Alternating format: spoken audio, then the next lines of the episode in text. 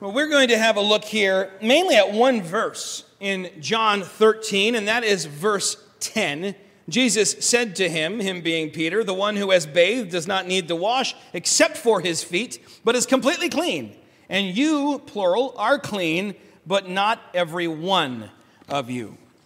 This is usually a text, John 13, that we read on Maundy Thursday because the events take place on Maundy Thursday. But you may not realize just about a third of the Gospel of John takes place on Maundy Thursday. And yet, this one we go back to the well again and again, usually because we, we often have accompanied it with ceremonial foot washings. I remember one uh, uh, Maundy Thursday, we were up here with, I think, five different churches, and all the pastors came and washed the feet of a church member of a different church. It was a beautiful show of, of Christian unity and servant leadership and, and a wonderful time. Uh, sometimes we'll also go back to this passage when it's not Maundy Thursday, it's not Holy Week at all, to talk about serving one another. How Jesus said that he was doing this to show us how to love one another. What I, your master and Lord, do for you, so do for one another. And that's good as well.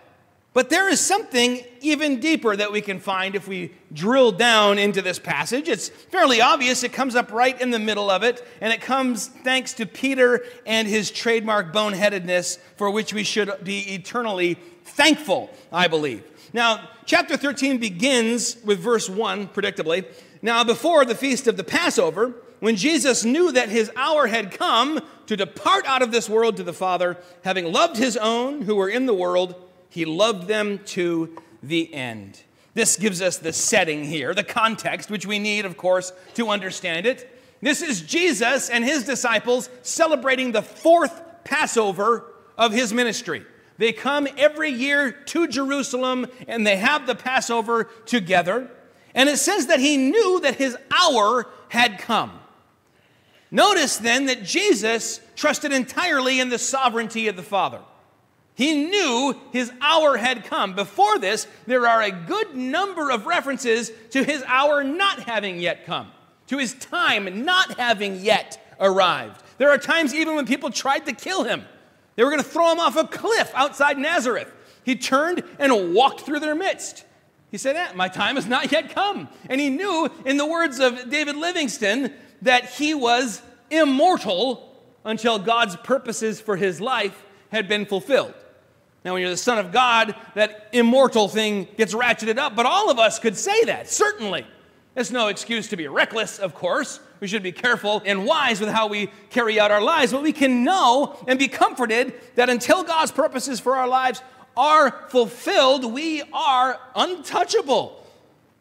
And then, of course, once they are fulfilled, what do we want to hang around here for?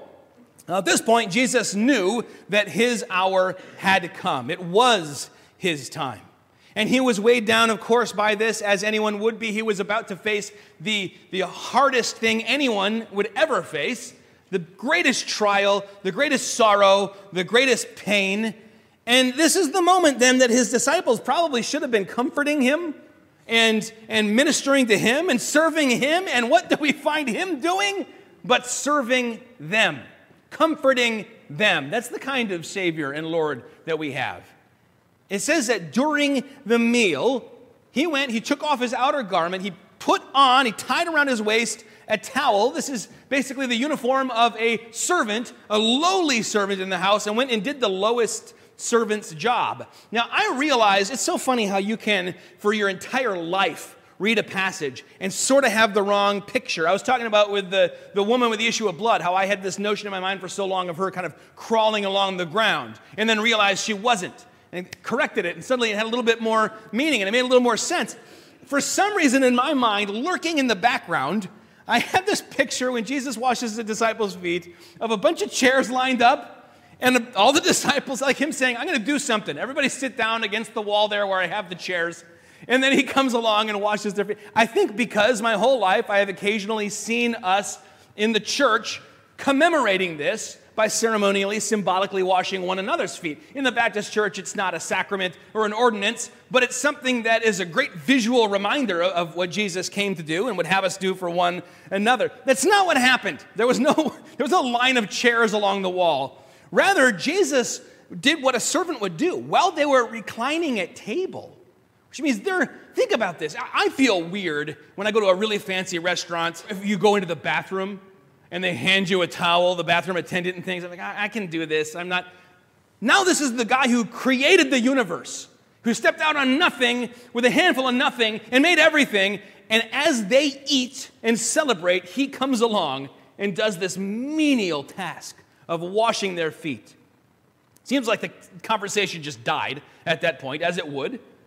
And he goes around, he washes their feet, he does this great thing that is for us an example, and we don't miss the mark when we preach this as an example. In fact, if Larry would have kept reading the next three verses, I didn't ask him to, but if he would have just decided to, we would have heard, uh, For he knew who was to betray him. That was why he said, Not all of you are clean. When he had washed their feet and put on his outer garments and resumed his place, he said to them, Do you understand what I have done to you? You call me teacher and Lord, and you are right, for I am.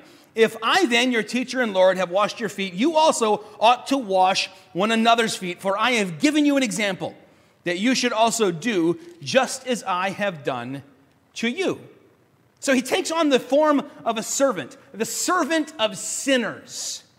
And he will lower himself even yet further, far lower than this before the night is out, and even more the next day when he is pinned naked to a cross and bleeds and dies and is humiliated for us, bears our shame so that we can bear his righteousness.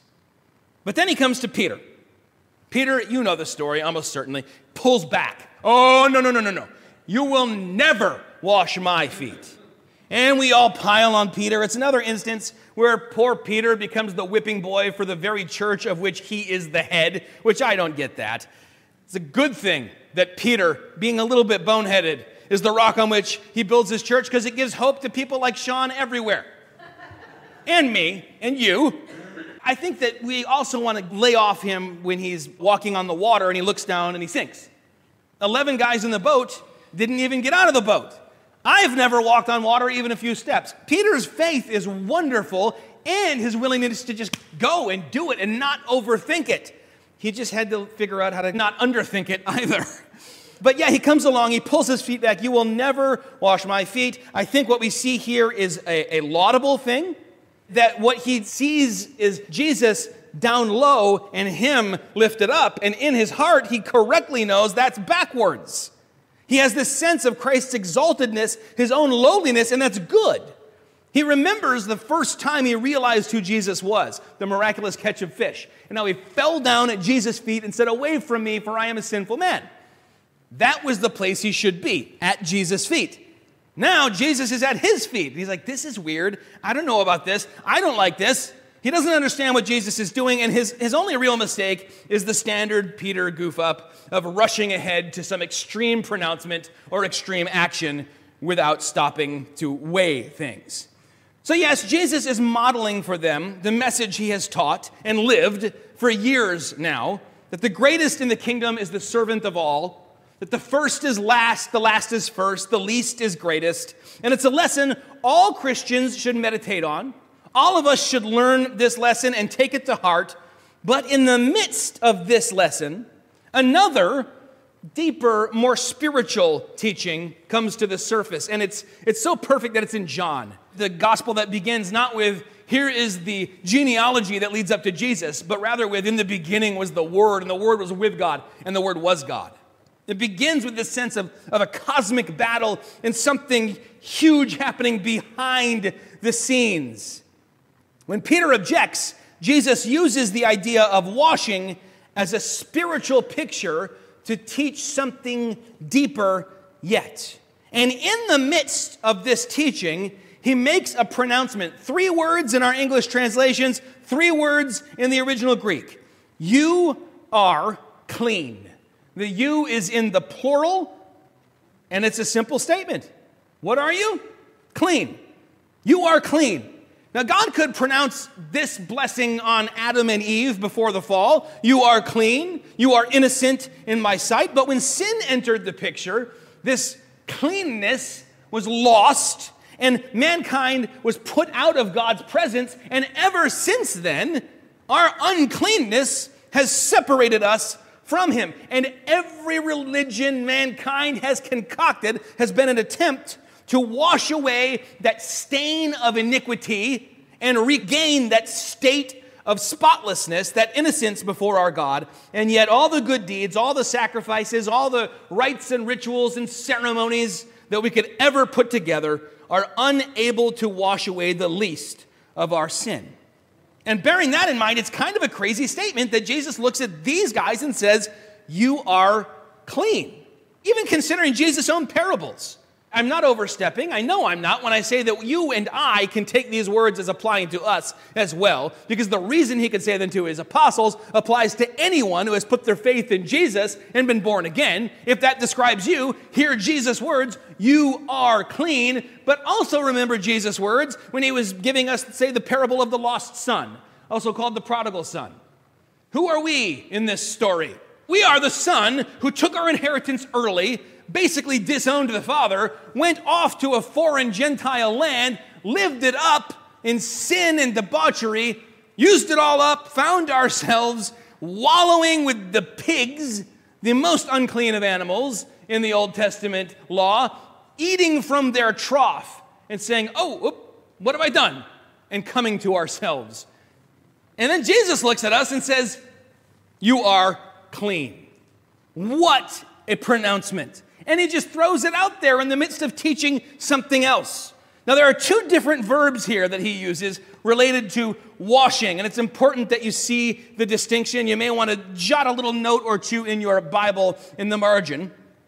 The first one I want to look at is luo, which means to bathe. He says, He that is bathed. That would be the best translation. He that is bathed does not need to wash except for his feet. The first washing verb refers to our coming to Christ, being bathed, being cleansed of all our sin. This is pictured in the waters of baptism, where our sin has been washed away and we go under, and it's a living picture of our being washed, our dying in Christ and being raised with Him. This is the once for all death of Jesus on our behalf. This is the fountain that washes away our sin and filth. When Jesus died on the cross, a Roman centurion went up and pierced him between the ribs, and out of his side came blood and water. And just like this has uh, both a practical and spiritual application as Jesus washes our feet, so does that. The practical is the pericardial sac around the heart has been pierced now, and he's dead, definitely dead, dead, dead. There's no question about it. This guy has died. And when they bury him, that's that, they think. The spiritual is water and blood come pouring out of his side. He washes us with his blood. He makes us clean by the shedding of his blood. Revelation 1 5. He loves us and has freed us from our sins by his blood. He loves us and has freed us from our sins by his blood. One more time. I'm, I'm doing a little thing where I'm trying to weed out the Presbyterians. He loves us and has freed us from our sins by his blood. There we go, sort of. There we go, Kim. I was waiting on you. this is what we call regeneration in theology, right? Being made a new creation. This is what we call justification in theology, being proclaimed righteous by God Himself. The bathing happens in our believing. By grace through faith, we are washed, we become clean, personally clean, legally clean in God's eyes.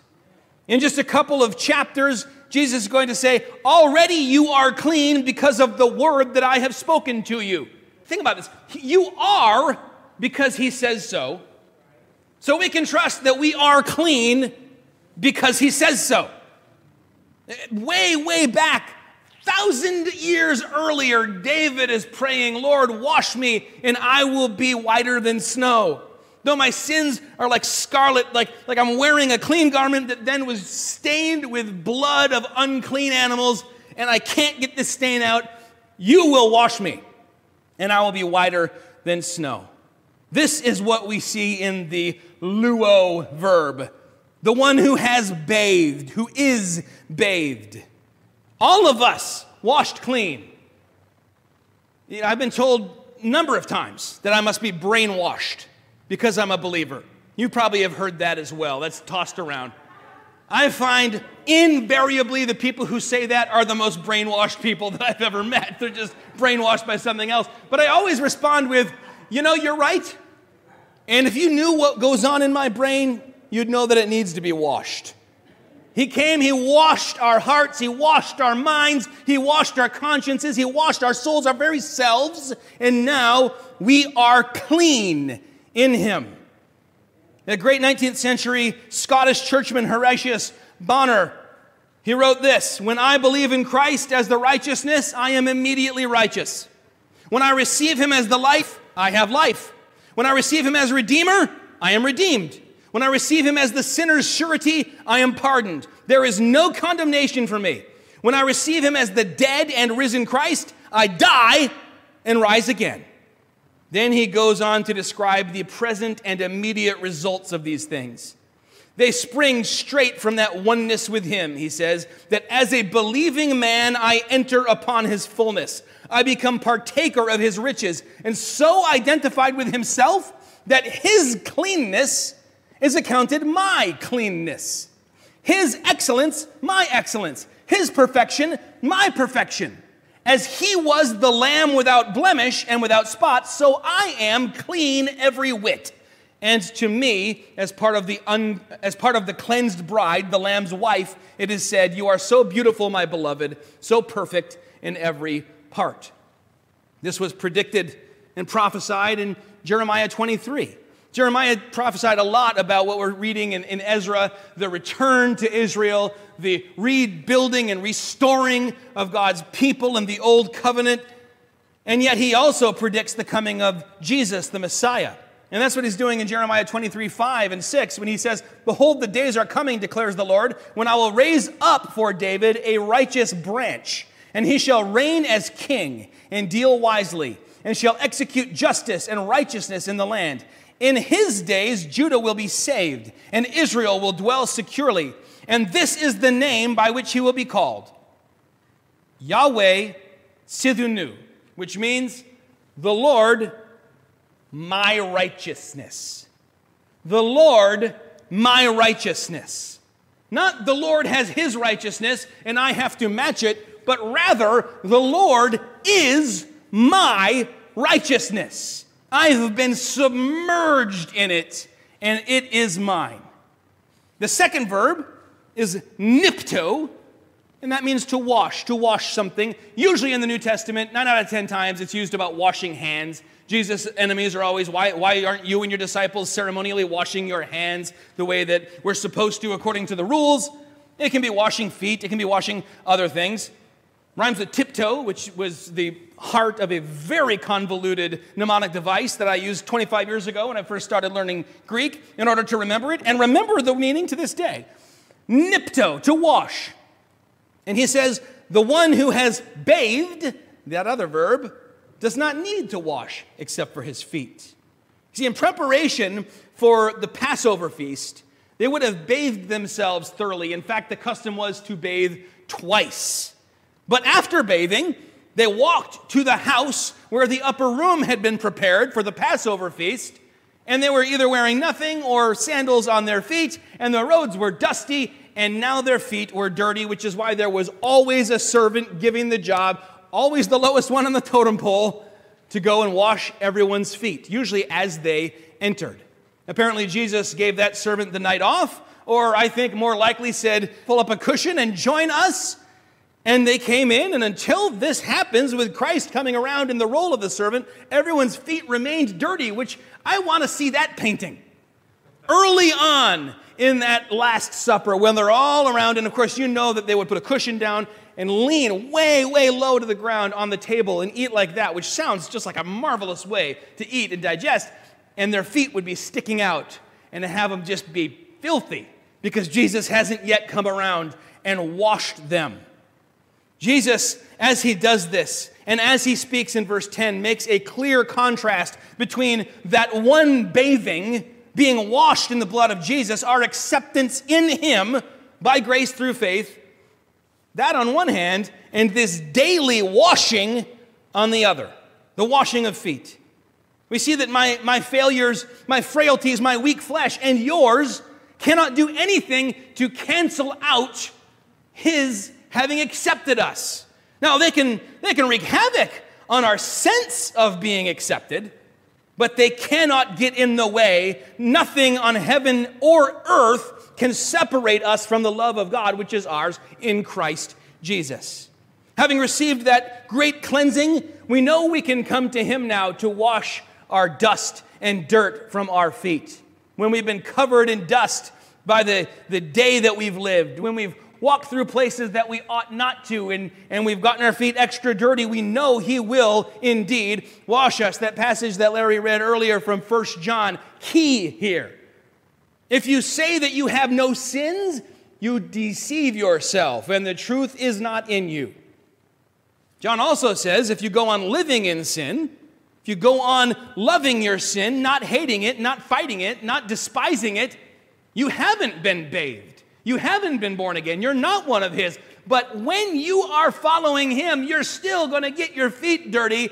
And if you tell yourself, I haven't, oh, I've gotten to the point where I, I walk so carefully that I don't get dirty, you're deceiving yourself and the truth is not in you. But if we confess our sins, He is faithful and just to forgive us and cleanse us of all unrighteousness. This daily washing is what Jesus is commanding when he gives us the model prayer, the Lord's Prayer, and tells us to pray, Forgive us our debts as we forgive our debtors. Daily, we must confess our sins. And yet, it doesn't mean daily we lose our salvation and have to get it again. People often will, will stray enough, just enough where they feel like they have to get saved again. That's nothing. That's not a theological category. That's bad theology. In fact, I asked Calvin when we were driving back from Lake Louise, I said, How was, how was the teaching? He said, It was really good. It was, it was quite good. And he says, Was there anything, there's always one weird thing that the, the preacher always says. I noticed that when I was in high school uh, and, and junior high, even, I think. And he said, Well, he did say, Raise your hand or come up if you want to get saved or saved again better theology in my 14 year old son than the preacher there, or he just misspoke, which probably is the case. But we have this sense of wanting to get, oh no, I gotta, I gotta go do the whole washing again. I gotta go get baptized again. I gotta get saved again. No, this is in the perfect tense, the one who is bathed. The perfect tense, we don't have it the way they have it in the Koine Greek and English. It's, it's like when Jesus says, it is finished. Something happened in the past, continues, the effects continue into the present and then on into the future. And theologically, this will bear us to really kind of overdo that grammatical truth. If we have been bathed, we have been bathed in the past in the blood of Jesus when we came to Him in faith and repentance, and those effects will continue into the present and forever on into the future. The cleansing of salvation does not need to be repeated, which is good because it cannot be. Read Hebrews chapter 6. Walking on this earth, though, makes our feet dirty. Speaking of Lake Louise, I remember as a young guy making the trek from the cabin over to the bathhouse, taking a shower. My parents always were like, make sure you shower. I'm like, I'm going to shower. But they were kind of gross showers. You'd try and get as clean as you could. And you'd be like, all right, I feel quite clean. And you'd dry off and you'd put on some clothes. And of course, I wore flip flops in the shower because I'm not a complete psychopath. And then I would in those flip flops, which were still a little damp, walk back to my cabin, and by the time I got there, my feet would be filthy. That is the picture, I think, here. I'm clean, my feet are not. They need to be washed once again. In fact, this very thing was set up as part of the Old Covenant tabernacle and temple. This is the instructions given for building. You shall also make a basin of bronze with its stand of bronze for washing you shall put it between the tent of meeting and the altar, and you shall put water in it, with which Aaron and his sons shall wash their hands and their feet. Exodus chapter 30, verses 18 and 19. As long as our feet are still upon this earth, we will need to have them washed. And yet, we won't like it. We won't like that we keep getting them dirty. We won't seek these things out. Having been cleansed of all guilt at the price of Jesus' own blood, we will hate even the idea of being the least bit dirty, even the bottom of our feet. Truly cleansed people know the damage done by disobedience and run in the other direction. We can't stand the feeling of dirty feet or the thought, especially the thought of tracking our dirt into His presence. And so again and again, we come to Him and say, I need you to wash me again and confess our sins and trust Him to cleanse us of all unrighteousness. Shall we go on sinning that grace may increase? No way, Jose, in the message, I think. What did Jesus say? to the woman caught in adultery, Is there no one left to condemn you? No one, sir. Neither do I condemn you. Now go and sin no more. Yes, I wash you, I cleanse you. Go and sin no more. Are we going to be able to pull that off? No, not on this side of eternity, but we still go with the intent of sinning no more. And I think that's all that God asks because he says to us, You're being made into a new creation. I will wash your feet, but you are indeed my own. Go and sin no more. We're going to together affirm this, this prayer. We're going to pray this uh, prayer of confession, which we pray every single month before the Lord's Supper. And I will ask you beforehand do you intend to live a holy life even as God has made you holy in Christ? And we'll all say, Yes, I do. I say it as well. And we'll know, even in our intention, our best of intentions, we're going to fail. We're going to sin. Hamartia, the Greek means to miss the mark. Even when we try our hardest, we'll miss the mark, and we know He will wash our feet. You are clean is such a simple statement. The power comes from the one making it, and that makes all the difference. If some random person walked up to you on the street and said, Wow, you're really clean, you'd be like, Weirdo, get away from me. You have 10 seconds. But when the Lord Jesus says it, it means something.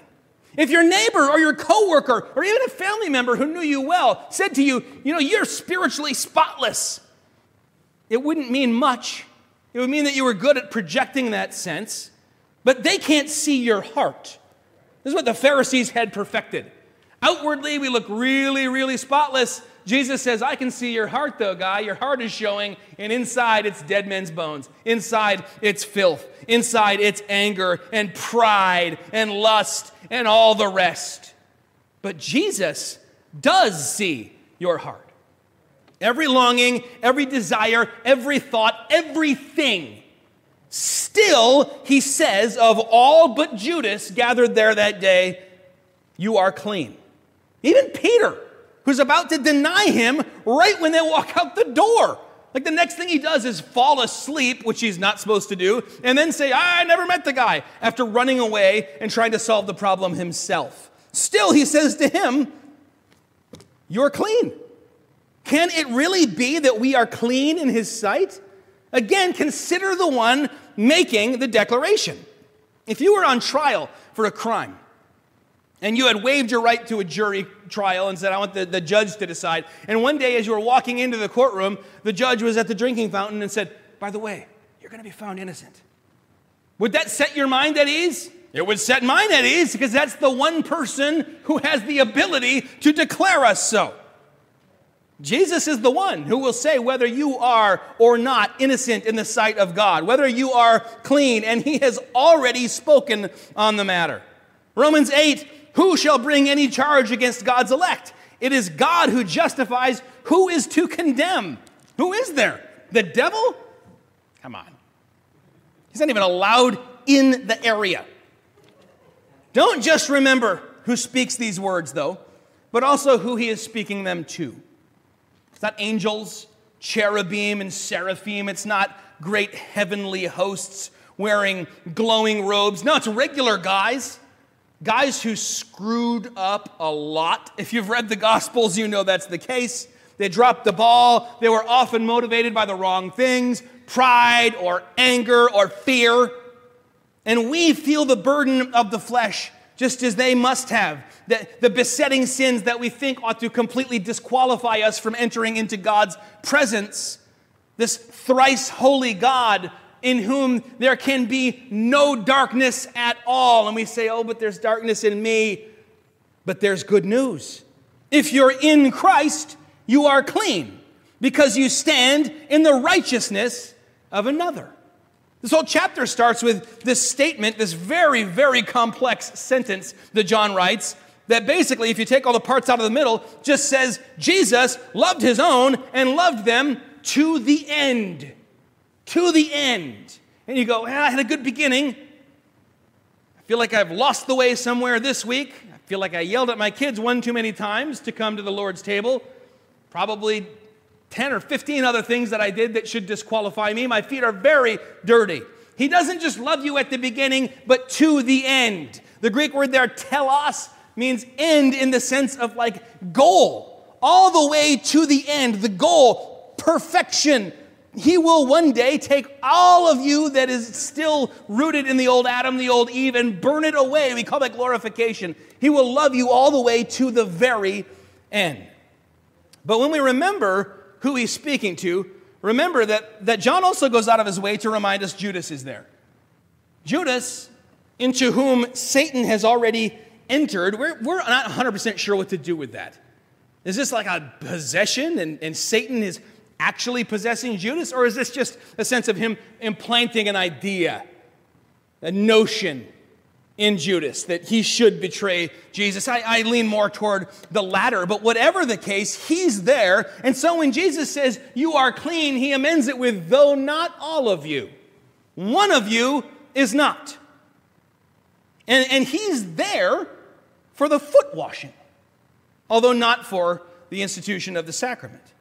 When people gather together for the reading and preaching of the word, for the singing of hymns, even for Holy Communion, there are often people there who are still at enmity with God. And that's good because they need to hear the gospel as much or more as the rest of us. But those people who have not been washed should not take part. A quick wash of the feet, a participation in a holy ritual or ceremony is not what such a person needs. They need to be plunged beneath the fountain, the blood of Jesus, the waters of baptism. They need to be bathed and made clean first before they begin having their feet washed on the regular. But when we've been cleansed, if you've put your faith in Jesus, if there was a time that you said to him, Here's my sin, I'm yours, Jesus, save me, wash me, make me new, then you are clean. Not just clean, don't miss that there's an adjective here. Katharos, holos, clean, holy. Totally, completely clean, or as the King James says, clean every whit. Every whit. Most wits? Nah, every whit completely clean in God's sight. There's no qualifications here. Scour the text for any little qualification. Not you're clean enough. It's not you can be clean or you will be clean. You are clean, free of every impurity. And look at the tense here present tense in this moment. Not you were clean when you first came to me, but we know that you messed it up. Not, you could have been clean if only you'd done this or that, but the ship has sailed. No, he tells them here and now, at this table where we are gathered together, you are clean. This is the end game of that good news of great joy, which shall be for all people, announced when he first came to this world. So, if you have received this good news and been washed in the blood, where is your great joy when we gather together for the Lord's Supper? We drink the very blood of Christ, not corporeally, but spiritually. Don't hesitate. Hmm, I don't know, should I, I? I'm not perfect. Don't hesitate. This is the very blood that washed you clean. Drink it down. This is the very body broken to bear your guilt. Eat all of it. As we come into his presence to sup with him, the very supper itself reminds us at every single turn why we have such a privilege. And there is a certain false piety that will come to the table or come into God's presence and overplay our unworthiness as if it hasn't been overwhelmed by the worthiness of the Lamb, but it has. It's a temptation, I think, for us to disbelieve, just like Peter did, pull our feet back and say, I don't know about this. This seems a little weird. I think some people act a bit like Joseph's brothers. You remember how Joseph's brothers didn't like him because he was dad's favorite, and he was a little bit cocky. Oh, he's a lot cocky. They beat him up, they threw him in a well, they sold him to Arab slave traders, and off he went. They lied and told their dad he's dead. They put some blood on his coat of many colors. You've seen the musical. And then they brought it to him. And, and that was that. And then one day, there was a great famine, and they went to Egypt. And you know the story. During that time, God, and His providence, had brought out of the pit of a dungeon up to second in command of all of Egypt, the right hand man of the king of the world, basically, is Joseph. And he sees these guys coming, his brothers, and he says, Oh, I've got to mess with them. And so he gathers them all together. And they're thinking, What is it? What does he want with us? What, we don't belong here. We're just ordinary people. What are we doing here? I think a lot of people come to this holy meal with that heart. I don't quite belong here. I don't know. I, I know what I've sinned. People looking at me don't know what I've done, but undoubtedly God does. Undoubtedly He does. And then He says, You are clean if you are in Him. Or later, remember when, when He really springs the trap. And oh, it's just such a it's just such a wonderfully ironic story and full of so many fun twists and turns. But Joseph frames them for a crime. Again, I think just to mess with them, brings his brothers back before him. But then there's the moment of reveal where he says, Surprise, it's me. Your brother you rejected and mistreated and disowned. And here I am wearing the king's signet ring with all the power and your fate in my hands. And they thought, This is it. Our sins have found us out. He's definitely going to kill us. In one sense, this actually is our situation because we come before God and we have disowned him and mistreated him. Remember the parable of the vineyard? That's exactly what they do. He sends uh, servant, servant, servant, and they kick them out. And then he says, Well, they'll respect my son. The son goes and they say, Oh, this is the heir. They drag him outside the city. They beat him. They kill him. They put him to death. And what is the response of the vineyard owner? He says, I'm going to I'm to go in there and bring the, the hammer of God's vengeance down on these men and kill all of them. And yet, we are clean. As he invites us to his table with him, our Lord Jesus says, You are wholly clean, clean every whit. Not you'll get there, not if you keep on eating this bread and drink, you'll step your way up to one day having clean status, but no. I may be beating a dead horse a little bit here, but let me beat it. You are clean. Have you been washed in the blood of Jesus? You are clean. As we come before Jesus, we are going to ask Him in a moment to wash our feet again to cleanse us of the dust of this world and its curse before we joyfully gather as invited guests to receive the very body and blood which he gave to set us free. It says in the scriptures, if the Son has set you free, then you are free indeed. And I say to you today, if the Son has called you clean, then you are clean indeed. Heavenly Father, we thank you for this little pronouncement which we find nestled into the middle of this object lesson about serving one another and being humble and emulating you. And Lord, we thank you for all of it. We thank you for your word, which is so chock full of truth that we could read the same passage every day for a hundred years and not exhaust it. Lord, we confess that even though this is the case, we often neglect your word. Reading it just a bit here and there, we pray that we would be drawn to it. And when we find it, we would, like Gideon wringing out his fleece, find every bit of truth that you have for us hidden in your word. That, Lord, we would come before you and know that you have washed us, you have made us clean. And we can come to you as sons and daughters saying, I've fallen again wash my feet, forgive my sins, make me whole again, and that you will cheerfully embrace us and welcome us like the Father welcomed that lost son. Lord, we know that you are a good God, a merciful God, that you love us and that you will love us to the end. We pray this in Jesus' holy name. Amen.